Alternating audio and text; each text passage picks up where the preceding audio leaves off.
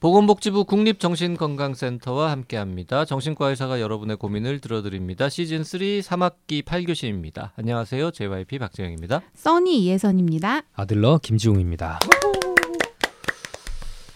자, 두 아이, 두 아들의 아빠, 아들러. 네, 아들러 같이 훌륭한 정신과 의사가 되고 싶은 네, 김지영 선생님과 함께하고 있습니다. 네. 아들 넷 낳으면 사들러로 바꾸기로. 아들 셋 나오면 삼들러로 삼들러, 바꾸기로. 네. 네, 마음만 받겠습니다.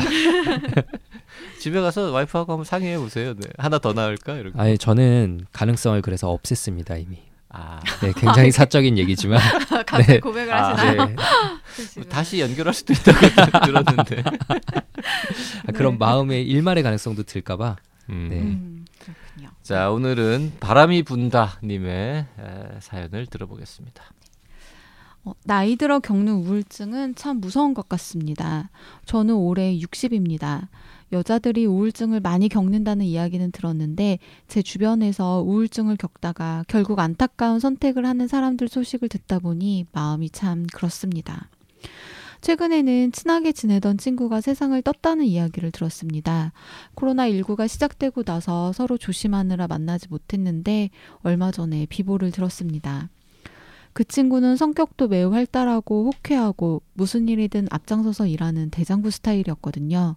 항상 에너지가 넘치는 친구였기 때문에 그 친구가 그렇게 됐다는 소식을 듣고도 실감이 나지 않았습니다. 충격이었어요. 그 친구가 우울증이 있다는 건 알고 있었습니다. 하지만 겉으로 보기에 아무렇지 않았어요. 우울증이 있는 친구라고는 느낄 수 없었습니다. 남편과도 잘 지내고 즐겁게 지내는 것처럼 보여서 괜찮다고 생각했어요. 우울증이라고는 해도 아주 가벼운 우울증이라고만 생각했는데 남편과 맛집에 가자고 했다가 일이 꼬여 다시 집으로 왔대요. 친구 남편이 잠깐 슈퍼에 다녀온 사이에 갑자기 그랬더랍니다. 그 짧은 시간에 그런 소식을 들으니 제 마음이 다 찹찹합니다. 작년에도 같은 아파트에 살던 분이 스스로 뛰어내려 생을 마감했습니다. 아침에 119와 경찰차가 와서 아파트가 시끄러웠죠. 저와도 약간의 친분이 있었는데 그렇게 되기 전에 제게 병원을 문의한 적이 있어요. 그분은 아파트에서 친하게 지낸 사람이 별로 없었던 걸로 알아요. 저와는 살던 지역이 비슷해 한두 마디 트고 지냈던 사이였죠. 돌아가신 분이니 자세히 말할 순 없지만 예전에 이야기를 듣고 제가 정신과와 산부인과를 가보라고 했었거든요. 가보겠다고 했는데 병원 예약도 어렵고 기다리는 게 싫어서 돌아왔다고 하더라고요. 그 이야기를 듣고 몇 달 만에 그분을 봤는데 살이 너무 빠져서 안쓰러울 정도더라고요. 체구는 작아도 통통하니 귀여운 분이었는데 살 좀 찌워야겠다고 말하니 입맛이 없다고 해서 맛집도 소개해줬었는데 말입니다. 우울증이 참 무서운 것 같습니다. 어제까지만 해도 잘 지내는 것 같던 사람이 하루아침에 다른 선택을 하게 되니까요. 주변에 그런 소식을 들을 때마다 저 역시 뭔지 모를 두려움 같은 게 생깁니다. 혹시 나도 우울증이 생기면 어떡하나 하는 걱정이요. 제가 생각했을 때 저도 과거에 우울증을 앓았던 것 같거든요.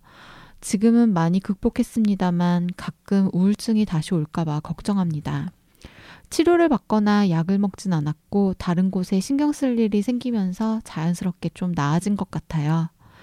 주변에 이야기를 전하면 자식들은 만약 엄마가 우울증인 것 같으면 꼭 말해달라고 요즘은 병원에 빨리 가면 약도 약한 거 먹고 짧게 먹고 끝낼 수 있으니 너무 걱정하지 말라고 하더라고요.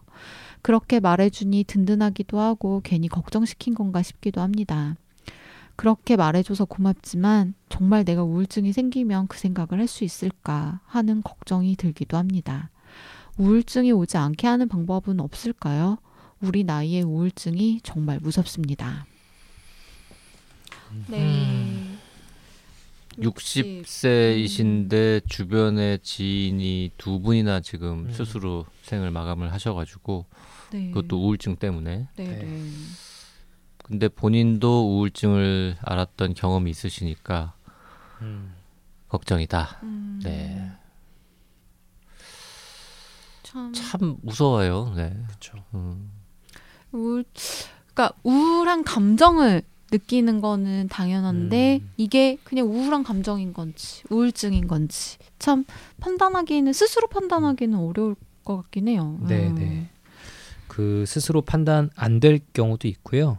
그리고 이제 스스로 감정을 잘 못 느끼셔서 음. 우울증이 꼭 우울한 감정이 있어야만 그런 거 아니거든요. 아, 네. 예민한 감정일 수도 있고 아니면 신체 증상으로 나타날 수도 있고요. 네. 그래서 주변 사람들이 보는 시각도 되게 중요하고 음. 그러니까 우울증은 마음의 감기다라는 그런 캐치프레이즈가 이제 정신과의 문턱을 낮추는데 도움이 됐던 것도 사실이지만 네. 동시에 이거는 좀 지나면 낫는 거 아닌가? 음. 아. 네. 약간 뭐 운동하고 잘 챙겨 먹고 이러면 그냥 극복할 수 있는 거 아닌가?라는 가벼운 이미지를 심어준 것도 좀 사실인 아, 것 같아요. 그러게요. 두 가지 측면이 다 있었던 것 같아요. 네. 그렇군요. 그게 마음의 감기라고 얘기하니까 극복 못하면 아니 감기 가지고 저렇게 이렇게 이제 되는 측면도 좀 음. 있어가지고 음. 우울증이 오지 않게 하는 방법은 없을까요라고 했는데 그 저 옛날에 이제 공부할 때 기억은 잘 안 납니다만 제일 좋은 거 뭐 운동, 음. 운동. 어, 햇빛 쬐기, 뭐 음. 산책, 뭐 부정적인 생각하지 않기, 뭐 취미 생활하기 이런 이제 네. 누구나 다 아는 음. 이런 거 말고는 사실 특별한 예방법은 없었던 것 같은데. 네. 아, 코로나 19 때문에. 근데 그 중에서도 좀- 제일 왔다는 역시 운동 아닙니까? 네, 맞습니다. 음. 네, 맞고요. 특히 야외 운동하면은 음. 햇빛도 받고. 한 큐에 여러 개 되죠. 네, 음. 햇빛도 아, 받고. 햇빛도 받고. 네, 이게 또 사람 몸이 참 신기하게 만들어져 있어요. 그래가지고 그냥 러닝머신 달리기보다 네. 밖에서 이렇게 산책하면서 그 달리기 하는 게 여러모로 효과가 더 좋다고 하는데 음. 햇볕 쬐는 것도 있고요. 우리가 밖에서 달리면은 눈알을 이리저리 굴리면서 네네. 좌우를 살피잖아요. 음흠. 이거 자체가 아직은 확실히 밝혀지지 않은 치료 기전이 있어요. 오. 우리 그 EMDR이라는 트라우마 치료법 할 때도 네. 눈동자를 이렇게 좌우로 돌리게 하면서 상담을 하거든요. 음. 그러면 음. 감정이 해소되는 기능이 있어요. 네. 그러니까 우리 뇌에 숨겨져 있는 비밀 기능 같은 거죠. 오. 그러니까 밖에 경치 보면서 이렇게 좌우로 이렇게 하면서 달리면 그 자체로 우리 부정적 감정들을 해소하는 음. 그런 기능이 뇌에 숨겨져 있습니다. 그 러닝머신 탈 때 그러면 네. 어 한쪽에는 이제 텔레비 틀어놓고 네. 한쪽에는 이제 태블릿 하나 틀어놓고 왔다 갔다. 이쪽 거 보다가 저쪽 거 보다가 이렇게 고개를 좀 이렇게 돌리면서 하면은 좀 도움이 될란가? 아, 역시 JQ. 그런 러닝머신을 만들어야 되는 건가요? 고개도 돌리게 만드는. 어, 비싸게 비싸게 팔 수 있을 것 같은데. 그 빛도 정말 중요하다고 제가 네. 어디서 저 무슨 논문인지 어디서 기사인지에서 봤는데 햇빛을 받기 힘들면 집안에 불이라도 밝게 키면 음. 그것만으로도 또 약간 도움이 된다 뭐 이런 것도 본 적이 네. 있는 것 같은데 어 우울증이 다시 올까봐 걱정이다 음.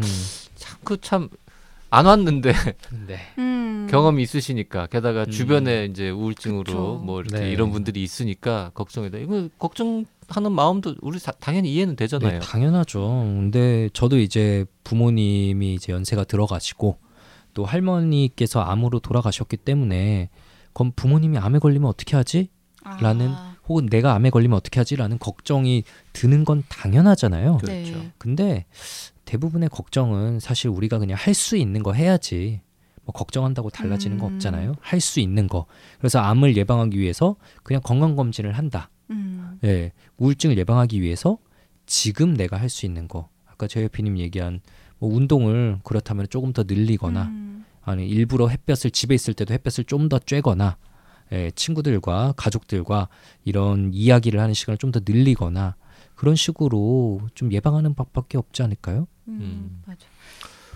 근데 지금 우울증을 알았었고 극복했다라고 하셨는데 약을 드신 경험은 없다고 그랬습니다. 그러니까는 뭐 심하셨던 건 아닌 것 같은데 음, 어 게다가 좀 좋은 거는 자식들이 엄마 우울증일 것 같으면 꼭 말해라. 그리고 빨리 병원에 빨리 가면 약도 약한 거 먹고 음. 짧게 먹고 끝낼 수 있다. 이거 굉장히 정확한 표현 아니에요? 그렇죠.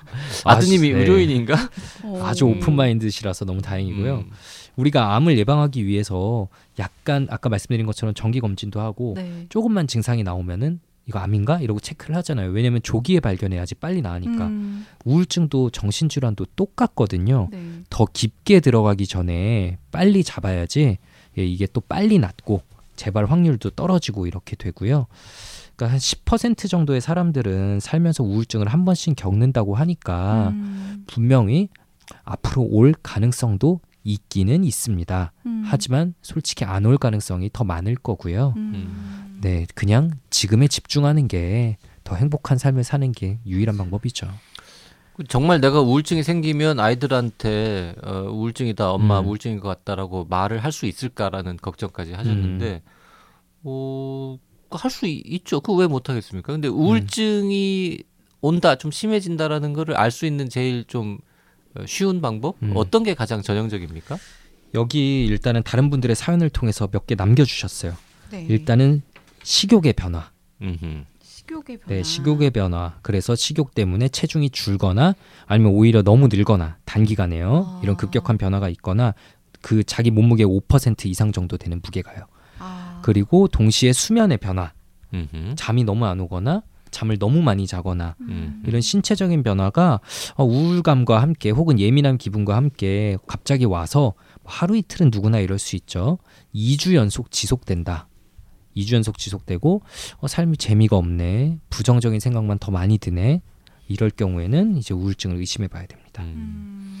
음. 그 뭔가 감정의 기복이라든지 뭐 짜증이 난다든지 뭐 이런 음. 식으로 나타날 수도 있는 거죠. 그쵸. 그냥 단순한 우울감이 아니라 결국은 우울증이라는 거는 어, 이전 시간 언젠가도 말씀드렸는데 세로토닌이라는 호르몬이 부족해지면서 우리 뇌에 나타나는 변화거든요.